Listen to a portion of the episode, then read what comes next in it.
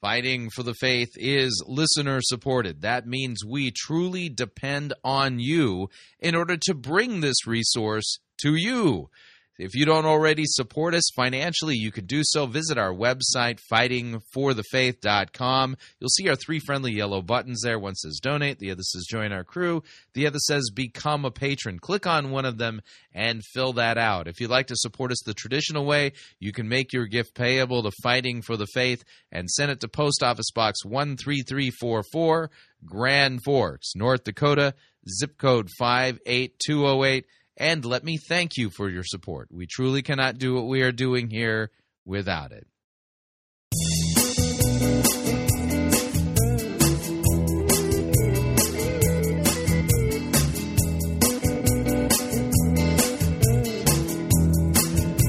It's time for another edition of Fighting for the Faith. Friday, May 3rd, 2019. We're going to be continuing with uh, the uh, replay of Phil Johnson's series on a survey of historical heresies. Today, prominent heresy that a lot of people don't even know the name of it. Socinianism. Say that 10 times fast. Thank you for tuning in. You're listening to Fighting for the Faith. My name is Chris Rosebrough. I am your servant in Jesus Christ, and this is the program that dishes up a daily dose of biblical discernment, the goal of which help you to think biblically, help you to think critically, and help you to slow down. Stop, open up your Bible, and compare. Compare what people are saying in the name of God to the Word of God. Sadly, there is no shortage of crazy things being said out there. We take the time to open up God's Word to compare and contrast what the most popular pastors, preachers, teachers, conference speakers, self proclaimed prophets, prophetesses, self appointed apostles, and apostolettes, and those generally put forward by the evangelical industrial complex as those whom we need to be listening to whose books apparently we need to be buying and whose small group curricula we should be studying instead of the Word of God.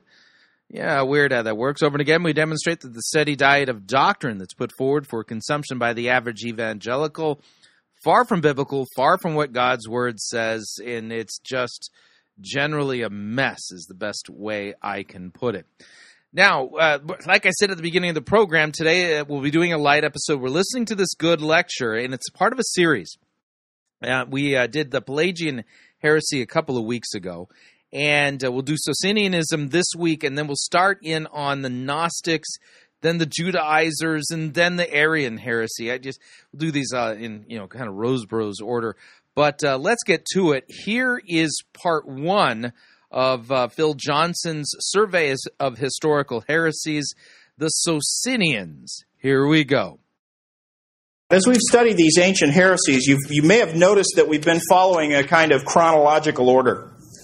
The legalism of the Judaizers hit the church in the first century, before the close of the canon, even. And then, hard on the heels of that, Gnosticism ravaged the church in the second century, from the second through the sixth centuries. Arianism began in the fourth century, had its heyday through the middle of the fifth century, and on beyond that. Pelagianism started at the very beginning of the fifth century, and it has reared its ugly head again and again throughout the church in one form or another ever since. Now, we call these ancient heresies because they are so old, but that's a little bit misleading. These are not ancient errors in the sense that they belong only to ancient history. Not one of these errors has ever been completely eradicated. Every one of them is alive and well in some form today. And in fact, uh, let me give you this. I hate to take time, but I don't think I've actually done this. And I kind of want to go through and give you the modern parallels to these errors. So I'm going to try to write on this, and warning, my writing is practically illegible. The Judaizers, there are several modern forms of legalism that parallel the legalism of the Judaizers. I would think, uh, first of all, of Roman Catholicism, which has a healthy dose of legalism in it, and some of the same errors that you find in Galatian legalism you see repeated in Roman Catholicism. Also, I would list under this category Seventh day Adventism. Also, uh, I would say I would put in this one the Worldwide Church of God. That's WWCOG, the Worldwide Church of God. This uh, cult that was started by Herbert W. Armstrong and has made several major strides in recent years, abandoning their Arianism, abandoning some of their errors, but there's still a bit of legalism in that group, uh, even to this day. Gnosticism, I think I mentioned when we studied this, Gnosticism, strains of Gnosticism live today in the New Age movement.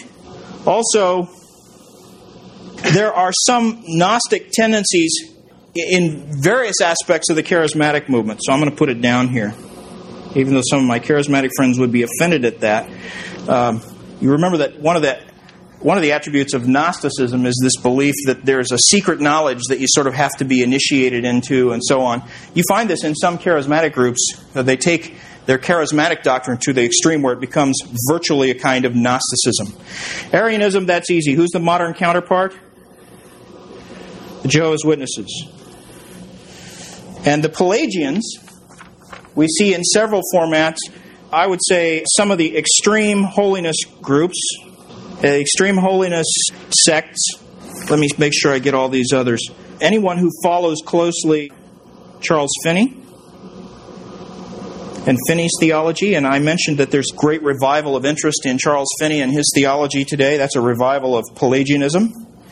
And also, I'll put an asterisk on this one because I know that my Eastern Orthodox and Roman Catholic friends would dispute this, but there are strains of semi Pelagianism in Roman Catholicism and Eastern Orthodoxy. And I'll just let you sort of ponder that for a while. You've got the handout, that's the same thing. And while my eyes try to readapt to the light, the heresy that we're going to be talking about is Socinianism, the last of these five. This is without a doubt the most widespread of all of these heresies today. As we sit here this morning, there are thousands of congregations all over the Los Angeles area that are Socinian. They wouldn't use the name Socinian, but that is what they are. I'm talking about liberal Christianity. Liberal theology is modern liberalism is nothing more than a form of Socinianism.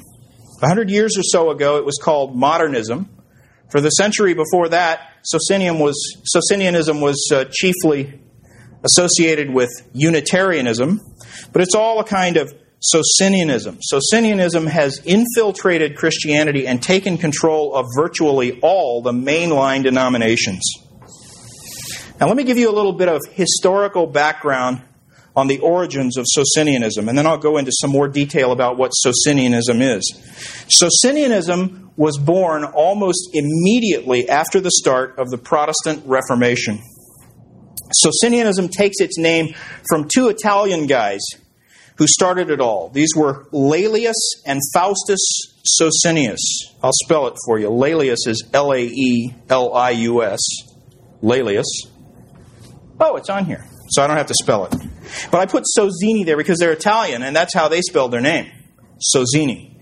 And uh, you might look at if I didn't, if I wasn't afraid of offending my Italian friends, I'd say that Laelius was the godfather of Socinianism. These were not father and son, but uncle and nephew, by the way. Laelius was the uncle and Faustus was the nephew. And both of these men were disaffected with Roman Catholicism. But unlike the Protestant reformers, the Socinians ended up rejecting everything that Roman Catholicism believed, including everything that was Orthodox. And since they rejected everything Catholic, the Socinians ended up with a doctrine that is virtually an amalgamation of every error that had ever assaulted the church. See, everything that Roman Catholicism had rejected, they pretty much embraced. And for this reason, I would regard Socinianism as the most serious and deadly of all the heresies that we have looked at so far, simply because it compiles them all into one big, huge heresy. It's the pinnacle of heresy, or you might say it's really the bottom of the barrel. You cannot go much further into heresy than Socinianism and still have the remnants of anything that would be called Christian in your system. Socinianism is virtually rank unbelief, retaining the name Christian while it rejects virtually everything that is distinctive to Christianity. Now, Laelius Socinius was born in Italy in about 1525. That, if you know your history, that was just about the time that the Protestant Reformation was beginning in Germany. And he was born in Italy. And by the time he grew up, the Reformation had made it to Italy. And he became interested in studying theology. And he met up with some of the original Protestants in Venice. And from there, he was introduced to Protestantism. And so he decided to travel into Europe, which he did, and spent many years traveling in uh, Switzerland, Germany, Poland, and he met and became friends with several of the great reformers. He personally knew Philip Melanchthon, who was uh, Luther's sort of best friend and right hand man.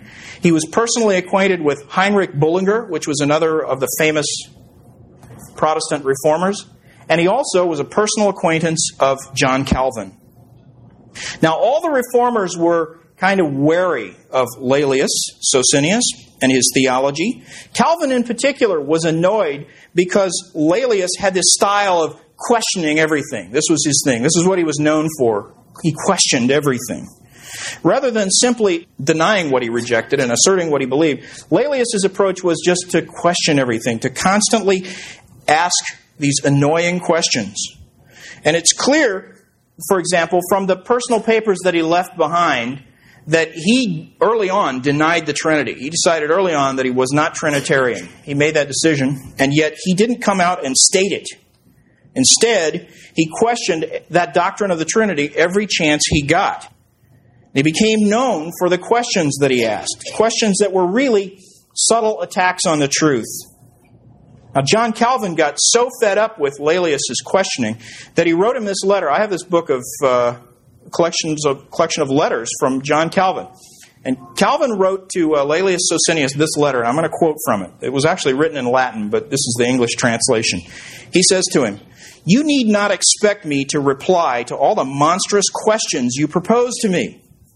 If you are gratified by floating around in such high minded speculations, I pray you permit me, a humble disciple of Christ, to meditate on those things which tend to the edification of my faith and hereafter, Calvin says, by my silence, I will indeed accomplish the thing that I wish for, that you no longer annoy me in this way.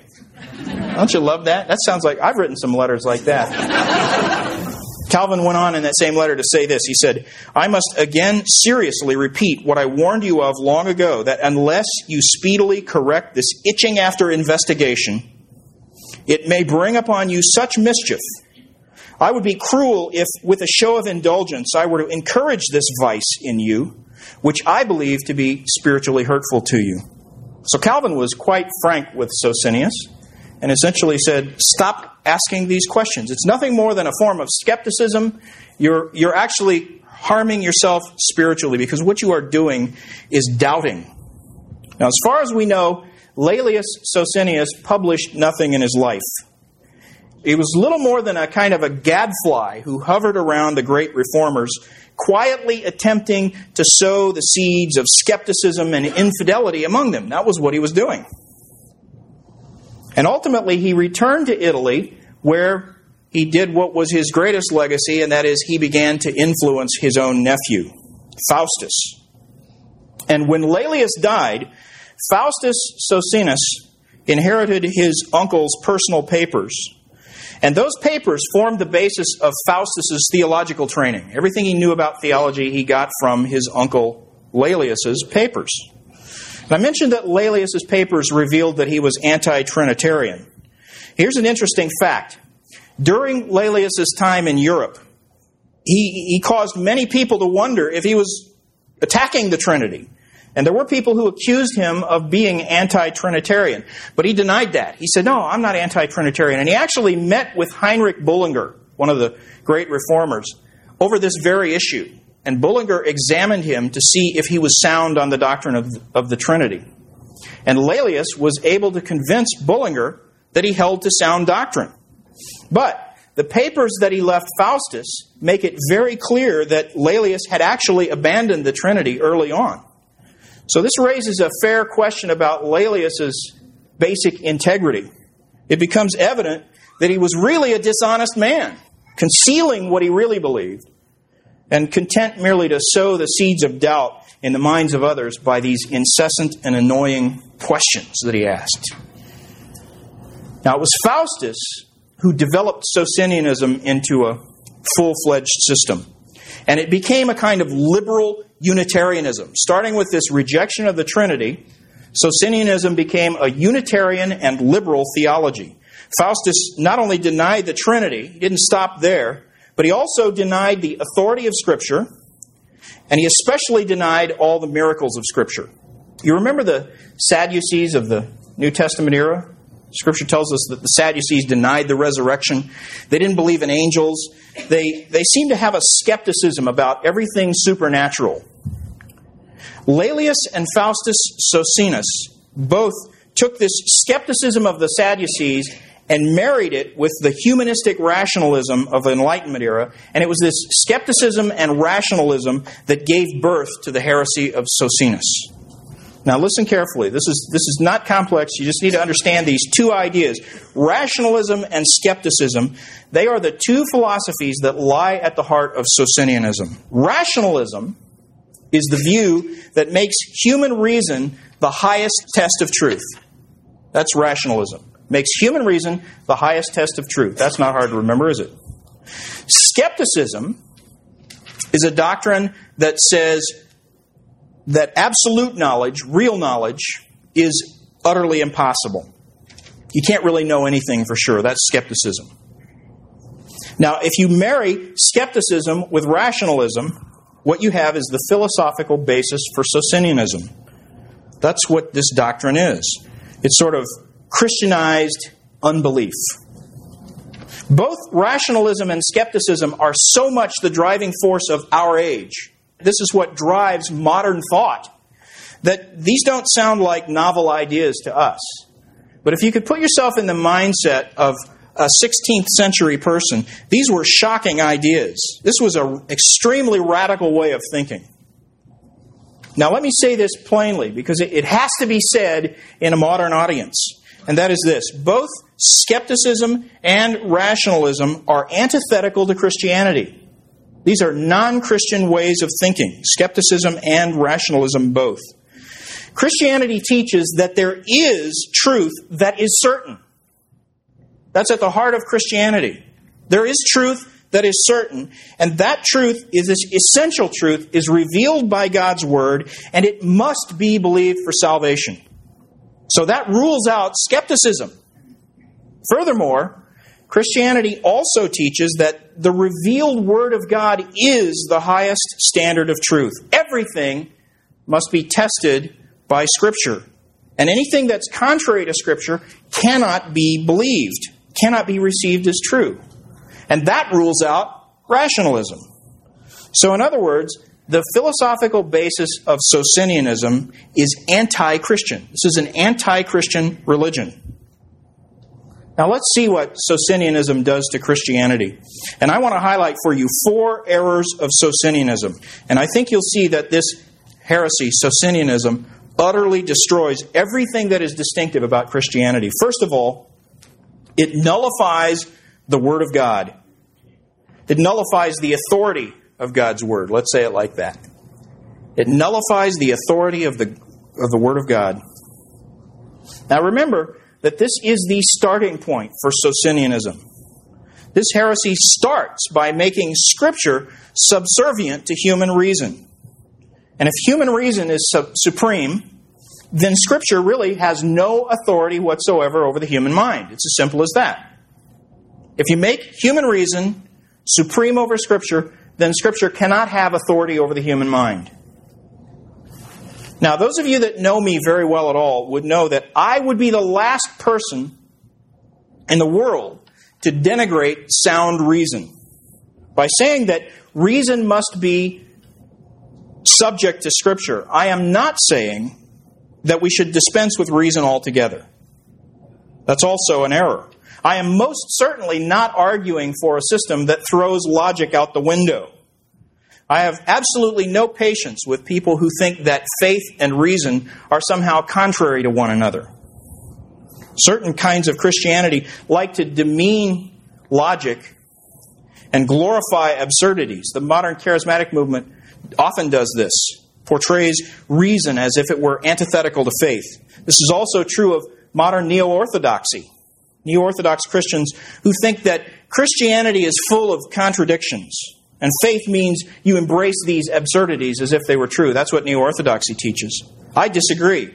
Scripture disagrees. That is irrationalism, and irrationalism is just as much a heresy as rationalism is.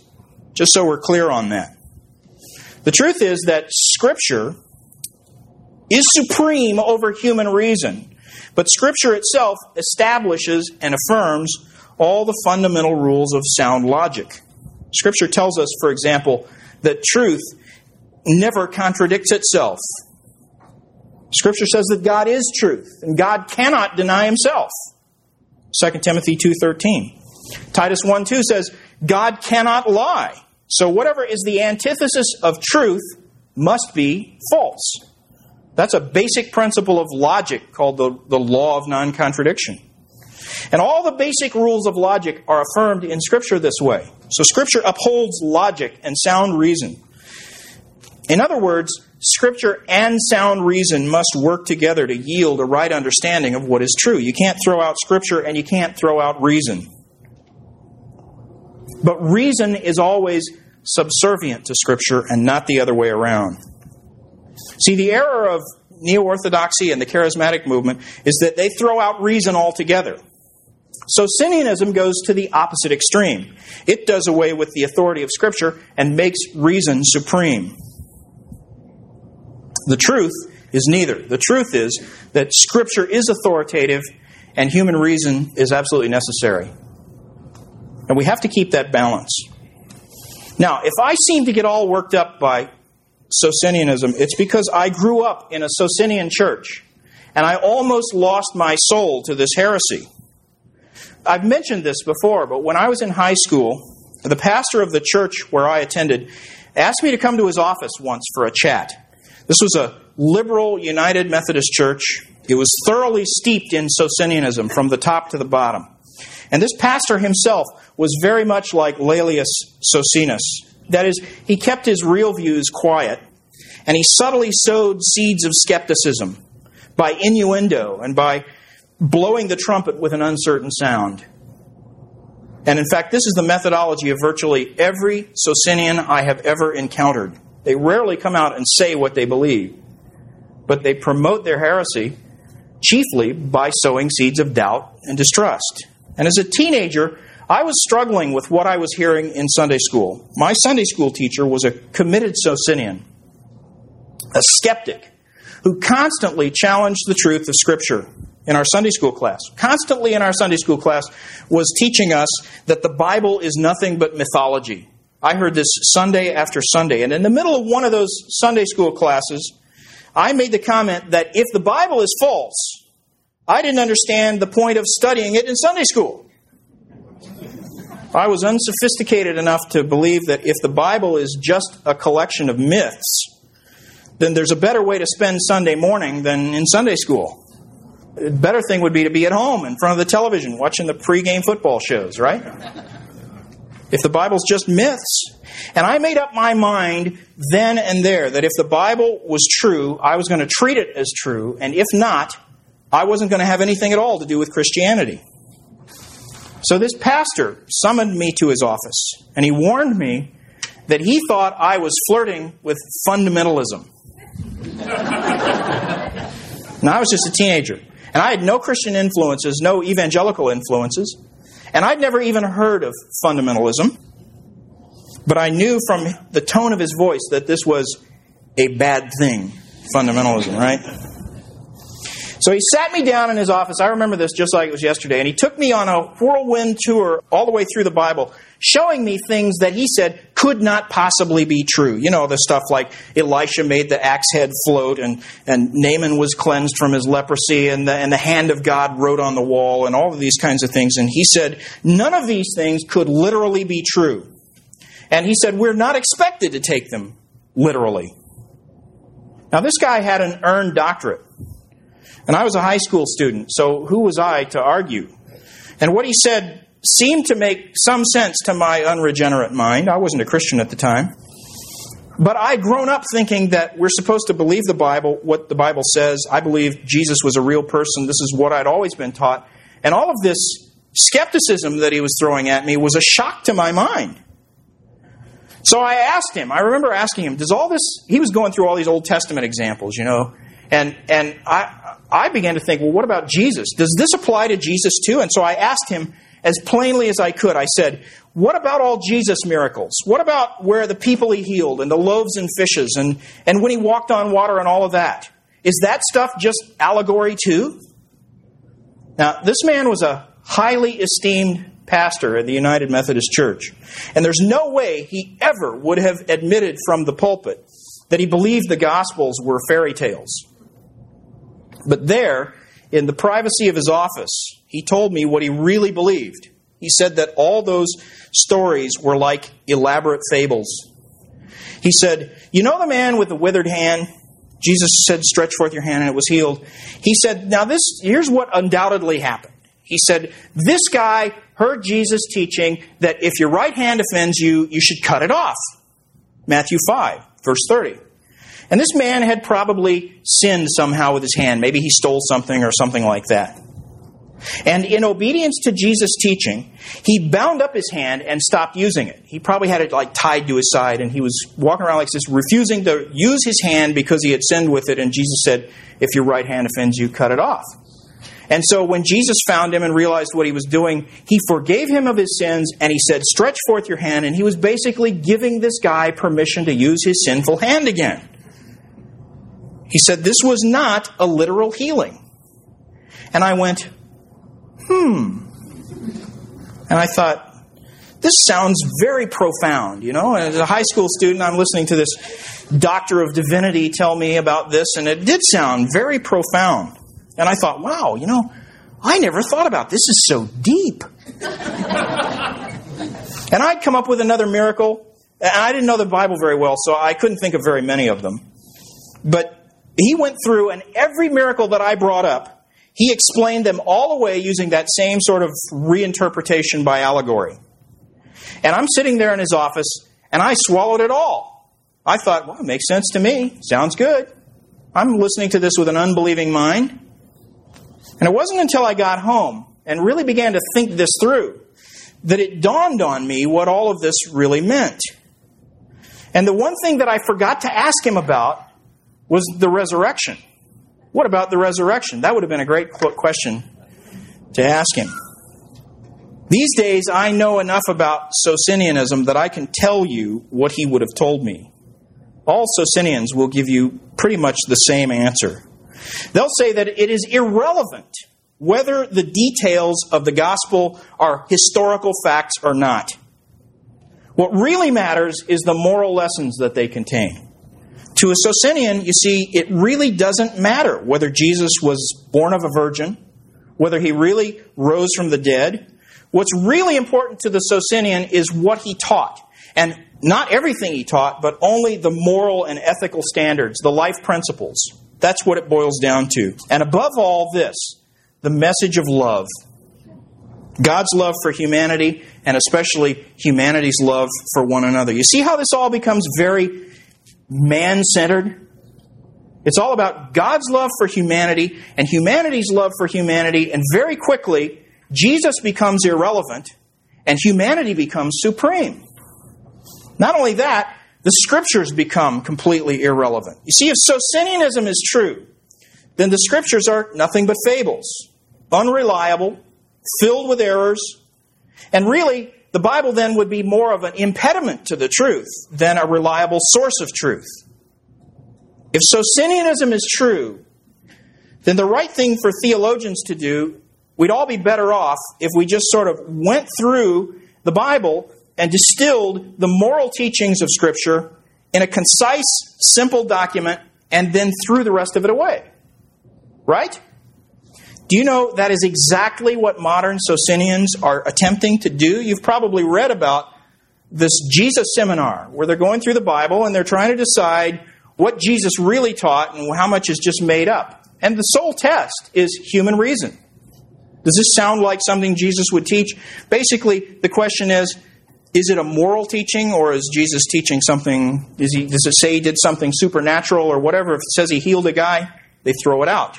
If it says love your neighbor, they say, well, that's genuine. Jesus really taught that. And it boils down to a very minuscule portion of Scripture that they accept, primarily only the moral lessons. And the rest of it, they want to treat as a historical oddity, just something that's of interest to us only because it's a curiosity. This Jesus seminar and the quest for the historical Jesus and liberals like that represent Socinianism in its purest and most sinister form. That is Socinianism at its worst.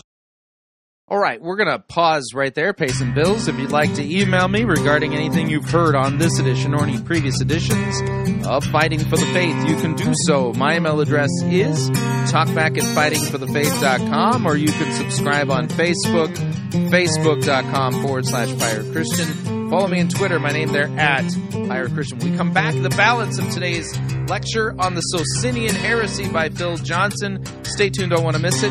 We'll be right back.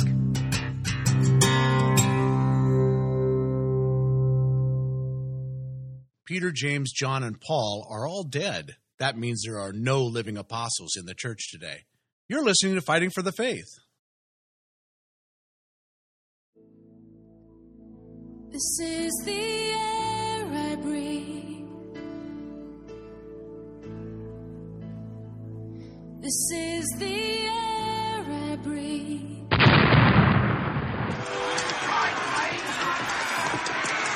I've had enough of the sissy, pansy, cannon photo written music you have the audacity to call worship. Men, put this entire girly praise band in the boo box. Let's wheel in the organ and get some real worship music underway.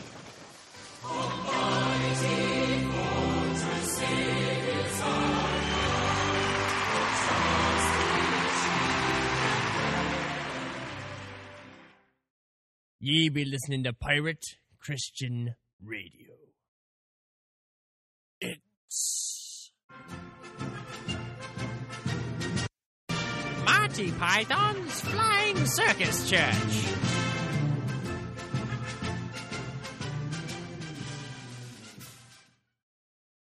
Thank you for downloading Rob Bell's Lectio Divina. This is a resource made available by Mars Hill Bible Church in Grand Rapids, Michigan. Lectio Divina is an ancient spiritual practice from the Christian monastic tradition, and in Lectio Divina we seek to experience the presence of God through reading and listening, prayer, meditation, and contemplation. Lectio Divina can be done as an individual or a group. Are you ready to begin? Yes, I guess I am. All right. Begin by choosing a section of Scripture that you would like to read and pray. You can choose the text randomly or use a liturgical book like the Book of Common Prayer. Try not to set a goal for how much content you will cover. The goal is to listen for and experience God and His presence. Um, I guess I'll go randomly then. Eeny, meeny, miny, mo. Catch a scripture by its toe. If it's gospel, let it go. Eeny, meeny, miny, mo. Preparation for Lectio Divina. Next, do what you must to quiet and prepare yourself to hear from God. If you need to find a quiet room or sit in silence for several minutes or sit in a comfy chair, take whatever posture will help you prepare to receive and experience God's presence. Okay, let's see. I've got my comfy chair and. Oh. No. Hold on a second. You out there! How am I supposed to experience the presence of God if you're using a jackhammer? Shut up! Awfully sorry about that, ma'am. Yeah, you better be sorry! Next, when you sense that your heart is prepared, begin by slowly reading the passage of Scripture that you have selected.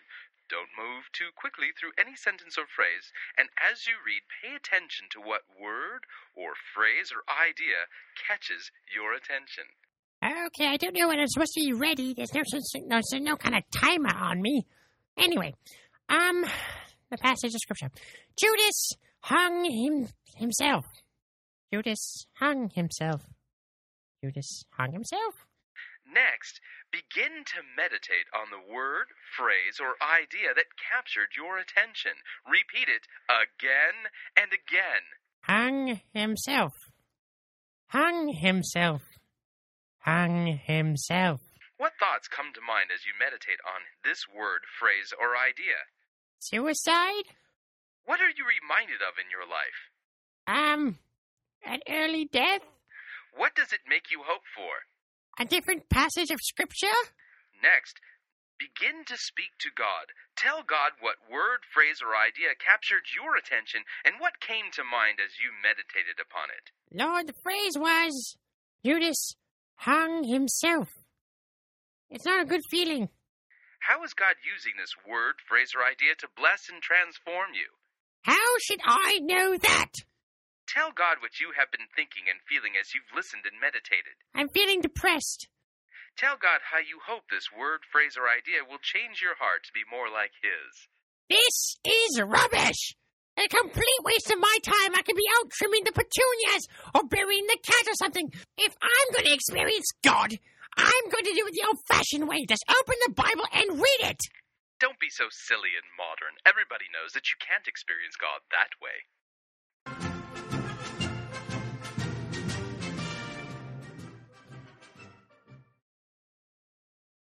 Hi, Chris Rosebrough here to talk about our longtime featured advertiser, CheapOair. Doesn't matter if you're traveling for business reasons or for pleasure.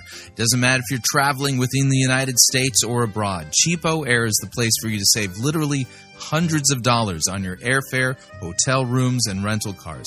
Visit our website, fightingforthefaith.com. On the side of our website, you'll see our ad banners. Look at the ad banner for CheapOair and look on it. There's a promo code. Write the promo code down. Click on the ad banner and then book your travel at the CheapOair website, and you'll have the opportunity to enter that promo code for additional savings. Again, fightingforthefaith.com. Write down the promo code, click on the ad banner, and save money on your airfare, hotel rooms, and rental cars today.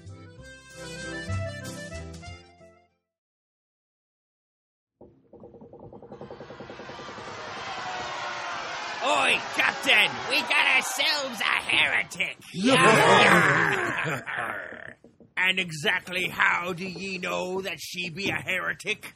She be endorsing the health and wealth heresy. Does he be speaking the truth? Jesus died to make us rich. And what exactly do we do with heretics? Oh, we throw them in the boo box. No, no, no. We preach the gospel to them. What if, um, the heretic doesn't repent? Then we throw them in the boo box.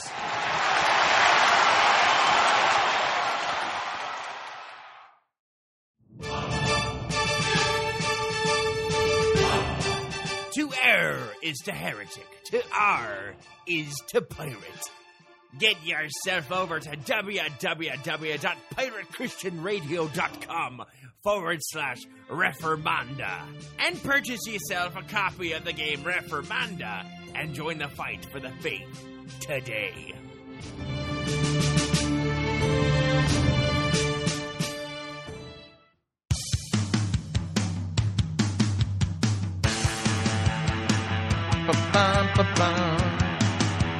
Na, na, na, na, na, na. All right, we're back.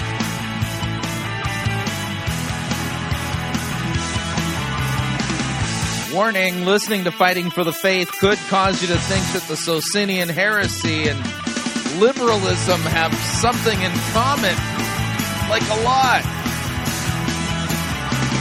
Just a reminder Fighting for the Faith is listener supported radio. That means we depend upon you and your generous gifts and financial contributions in order to continue to bring fighting for the faith to you into the world. And you can partner with us It is a partnership. Visit our website, fightingforthefaith.com.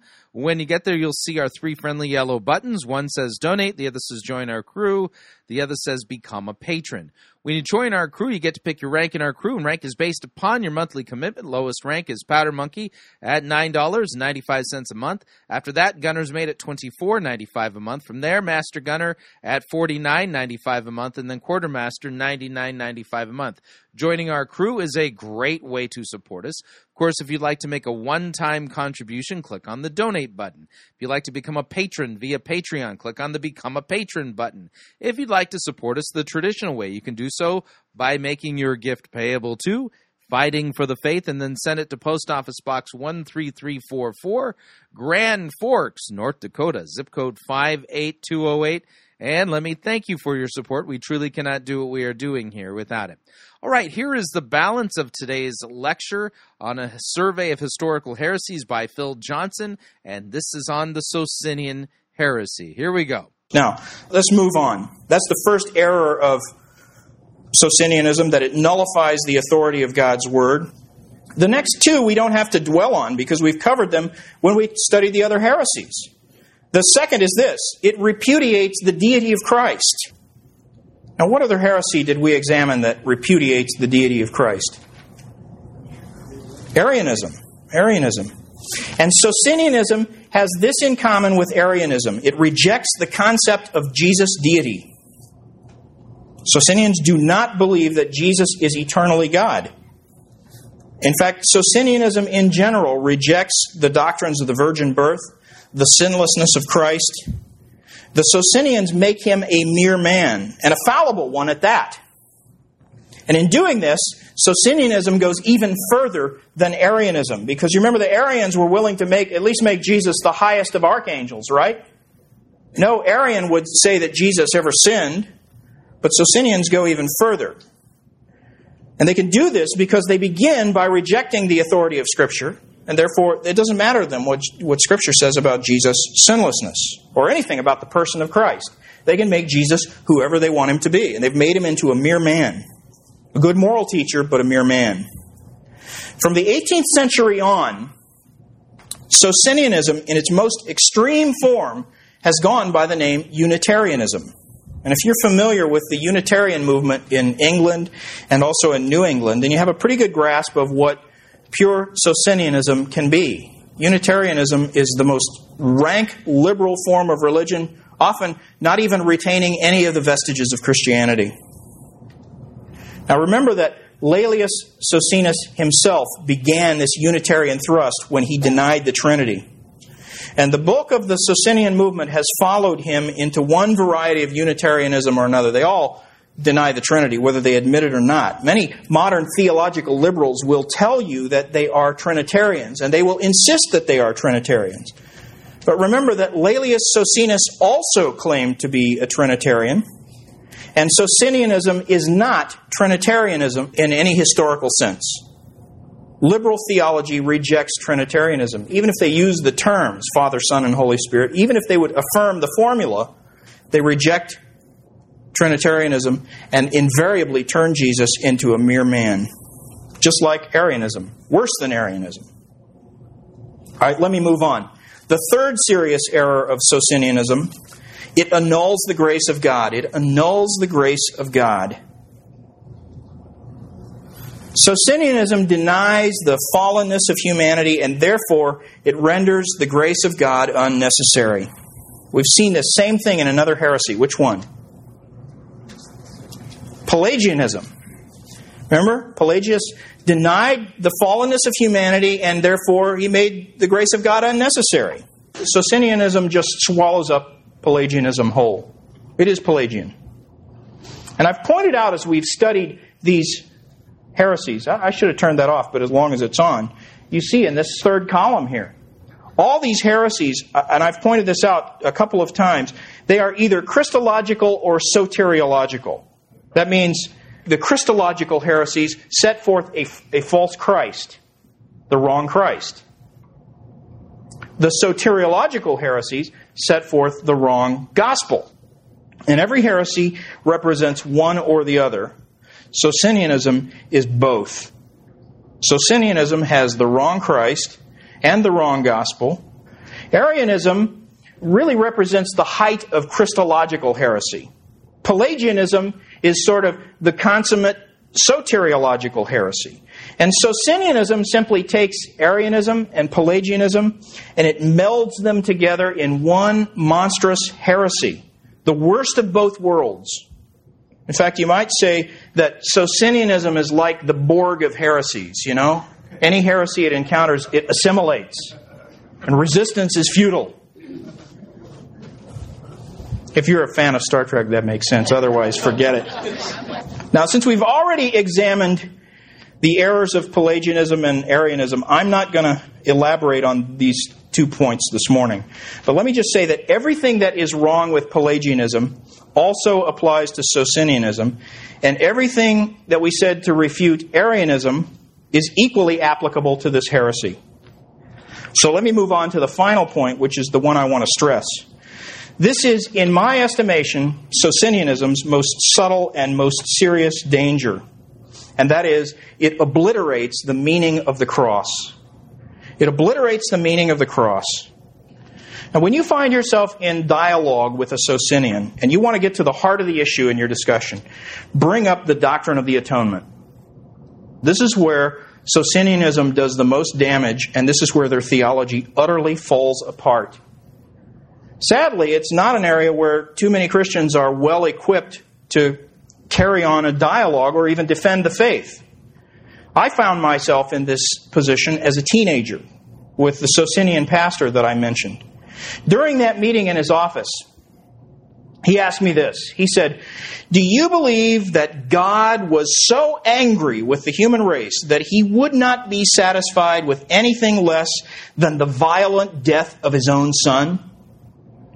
He said, Do you believe it took the very blood of Christ to mollify God before God could quiet his wrath and be forgiving?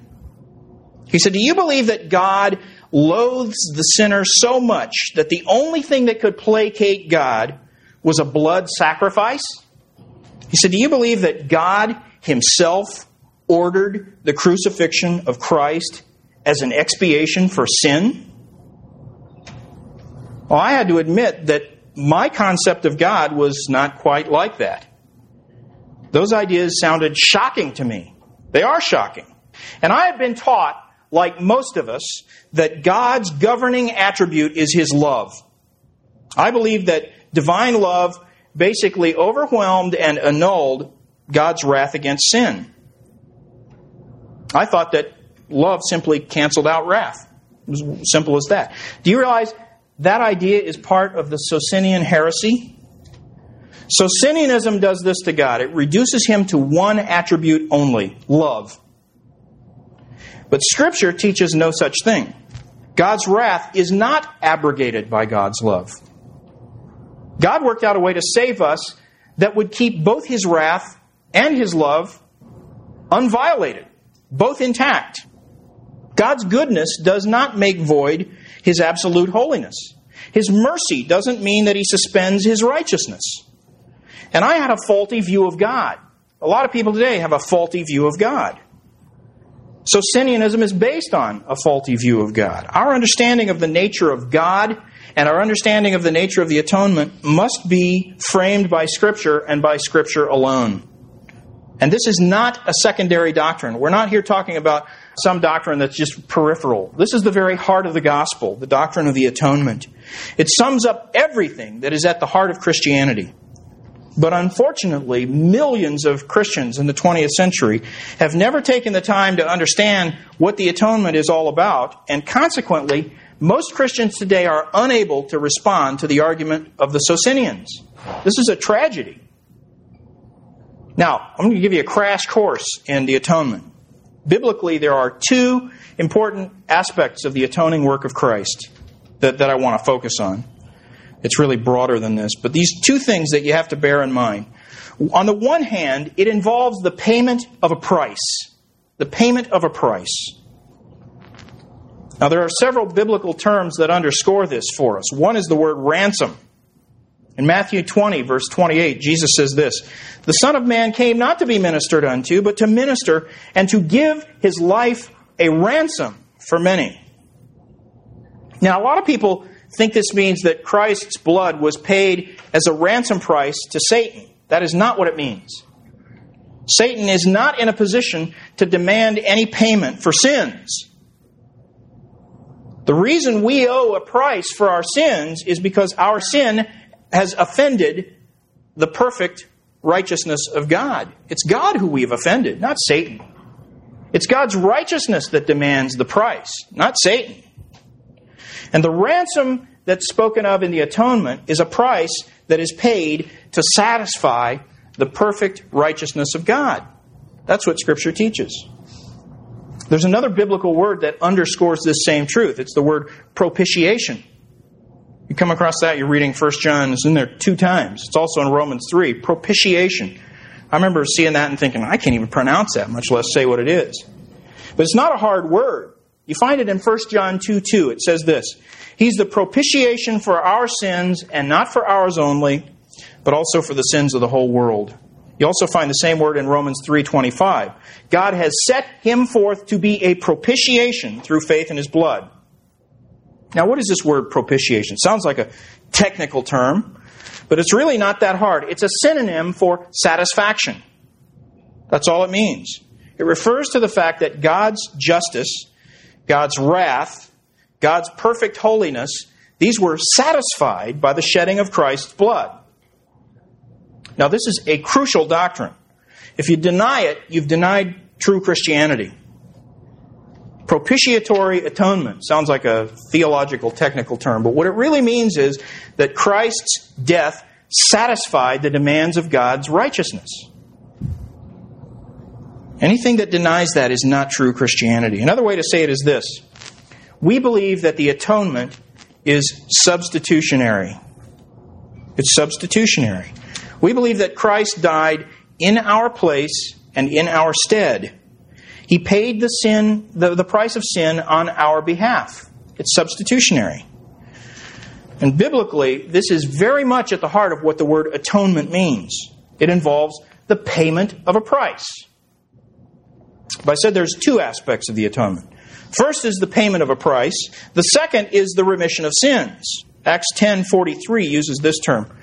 Whoever believeth in him shall receive remission of sins. Now, what does remission mean? Again, it sounds too technical. It's simply a synonym for forgiveness. Remission of sins involves forgiveness. Now, here is how the Socinians argued. Follow this. It's really, it's really a simple argument. They claimed that these two ideas, the payment of the price on one hand and the forgiveness of sins on the other, are mutually exclusive. They said that sins can either be remitted or they can be atoned for, but not both. They said if a price is paid, then the sins aren't really forgiven. And if God is willing to pardon sin and forgive us, then no price is necessary, right? In fact, the Socinians argued that if a price is demanded, then it's not really grace. They said it's more like a legal transaction, like, like the payment of a traffic ticket. Now, you can see the subtlety of that argument, but there's a major problem with it. It is absolutely contrary to what Scripture teaches about grace, about atonement, and about divine justice. What the Socinians have done is formulate their definition of atonement on terms that are devised by human reason, and they've utterly ignored what the Word of God has to say about it. We know from Scripture that grace is not incompatible with the payment of a ransom. Because here's, here's where grace comes in grace comes in before the payment of the price. It was by grace that God determined to pay the price Himself on our behalf. That's where the grace comes in. The payment of the price is itself an act of grace. In fact, it's the consummate expression of divine grace that God willingly sent his son to die for sinners who didn't deserve it. That's John 3:16. That is grace. Furthermore, if you read what scripture has to say about the forgiveness of sins, you'll see very quickly that the shedding of Christ's blood is the only ground on which sins may be forgiven. This is the very thing that the Socinian doctrine of the atonement denies. But look how clearly Scripture affirms it. I'll, I'll give you a few verses here. Matthew 26, 28. Jesus said this This is my blood of the New Testament, which is shed for many for the remission of sins. You see, he grounds the remission of sins on the basis of the shedding of the blood. The forgiveness is a result of the payment of the price. They're not two opposing ideas, they're two ideas that absolutely depend on one another. Another verse. Romans 3:25. And this is one that would be worth your study. We can't really go in depth to it here, but Romans 3:25, I already quoted it earlier, says, "God has set forth Christ to be a propitiation through faith in his blood for the remission of sins that are past." You see? There's both the idea of propitiation and remission. And the argument of Paul in Romans 3 is this that God cannot righteously forgive sins unless the price is paid. That's the whole argument of Pauline theology. One depends on the other. And in fact, let me give you one last verse that makes this point, and this one makes the truth absolutely inescapable. Hebrews 9:22 Without the shedding of blood there is no remission of sins. You see, that absolutely flies in the face of the Socinian argument. The Socinians say if you shed blood, then it's not really remission. Scripture says the opposite. Without the shedding of blood, there is no remission. Was Christ's death on the cross absolutely necessary to satisfy the wrath of God against sin? Do, do we worship a God whose wrath would not be satisfied without the shedding of blood? What's the answer to that question? Yes. Yes, don't let anyone intimidate you into thinking that Christianity, that this makes Christianity an unsophisticated or primitive religion. This is expressly what Scripture teaches that Christ died in our place. And as he hung there on the cross, he bore the full wrath of God on our behalf.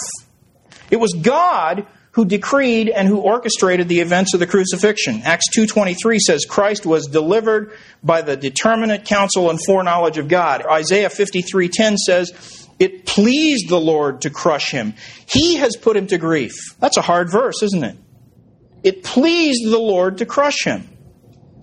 That same verse also says that Jehovah made his servant, quote, an offering for sin, unquote. Scripture teaches this from the beginning to the end. In fact, this is the gist of the whole book of Hebrews as well. Hebrews 10:4. It is not possible that the blood of bulls and goats should take away sins. Verse 10. But we are sanctified through the offering of the body of Jesus Christ once for all. Verse 12 says that what he did was offer one sacrifice for sins forever. Now, very clearly, all those verses are teaching that Christ was sacrificed as a blood atonement to meet the demands of God's righteousness. Do you find that a shocking truth? It is shocking, and it's profound. It ought to put us on our faces before God. What do you think about when you ponder the death of Christ on the cross? Socinianism says he was basically a martyr, a victim of humanity put to death at the hands of evil men. And the evil in the cross, according to Socinian, is that wicked hands put Christ to death. And that's why he suffered. He was a martyr. But Scripture says the opposite. Scripture says he is the Lamb of God. A victim of what? Divine wrath. That's what the cross means. And what made Christ's suffering on the cross so difficult for him to bear was not merely the taunting and the torture and the abuse he got from evil men. What, what he really bore was the weight of divine fury against sin. Jesus' sufferings were not merely the pain of whips and nails and thorns and, and human taunts. By far, the most excruciating agony Christ bore was the penalty of sin on our behalf. And that's the meaning of the cross. If you take that away, you destroy the meaning of the cross. In this truth lies the very nerve of Christianity. This is absolutely essential to what we believe. It means that our sins were imputed to Christ, and He bore the awful price as our substitute. And for that reason, his righteousness is imputed to all who believe, and they stand before God spotless, clothed in the white garment of his perfect righteousness. Scripture says this. Listen to 2 Corinthians 5:21. God has made Christ to be sin for us. Think about that. God made him to be sin. Now that would be a shocking truth to Socinian ears, but that is clearly what Scripture teaches again and again. Why? So that we might be made the righteousness of God in him. That's the whole basis of our salvation. Let me ask you the same series of questions that that Socinian pastor asked me. Do you believe that God was angry, so angry with the human race that he would not be satisfied by anything less than the violent death of his own son? The answer is absolutely yes. Psalm 7:11. God judges the righteous and God is angry with the wicked every day. Scripture clearly teaches that. Verses 12 and 13. And if a man does not repent, God will sharpen his sword. He has bent his bow and made it ready. He has also prepared for himself deadly weapons. He makes his arrows fiery shafts. And the fear of the Lord is the beginning of wisdom. Second question Do you believe that it took the very blood of Christ to mollify God before he could quiet that wrath and be forgiving? Do you believe that God loathes the sinner so much that the only thing that could placate him was a blood sacrifice? Absolutely yes. Hebrews 9:22 Without shedding of blood there is no remission. Leviticus 17:11 It is the blood that makes an atonement for the soul. Last question. Do you believe that God himself ordered the crucifixion of Christ as an expiation for sin? Yes. 1 John 4:10 God sent his son to be the propitiation for our sins. Romans 3:25 God has set him forth to be a propitiation for our sins. Acts 2:23 Christ was delivered by the determinate foreknowledge and counsel of God. You see over and over again this is the plain teaching of scripture. It is the gospel. This is the gospel. In fact, this and this alone is true Christianity. Socinianism errs at the very beginning when it subjugates the Word of God to human reason. Because if we do not allow the Word of God to inform our thinking on these issues, there's no way we'll ever think rightly about them. And if we don't think rightly about them, we're doomed. It's that cut and dried. Well, I've gone over time. Let me just close in prayer. Father, we thank you for the opportunity to study this heresy, which sets in bold relief for us the truth of the gospel the very opposite of this heresy that we're talking about, the truth of your word. And we do fall on our faces before you in gratitude for the work that Christ did on our behalf, for your inestimable love that stooped to pay such a penalty on our behalf. And we confess that we don't deserve it. We confess that we are fallen and we are sinful, and we owe everything in our lives to your grace. Help us to keep that in mind as we live our lives. We pray in Jesus' name. Amen. So, what'd you think? Love to get your feedback. If you'd like to email me regarding anything you've heard on this edition or any previous editions of Fighting for the Faith, you can do so. My email address is talkback at fightingforthefaith.com, or you can subscribe on Facebook, facebook.com forward slash pirate Christian. Follow me on Twitter, my name there at pirate Christian. Till next week, may God richly bless you in the grace and mercy won by Jesus Christ, his vicarious death on the cross for all of your sins. Amen.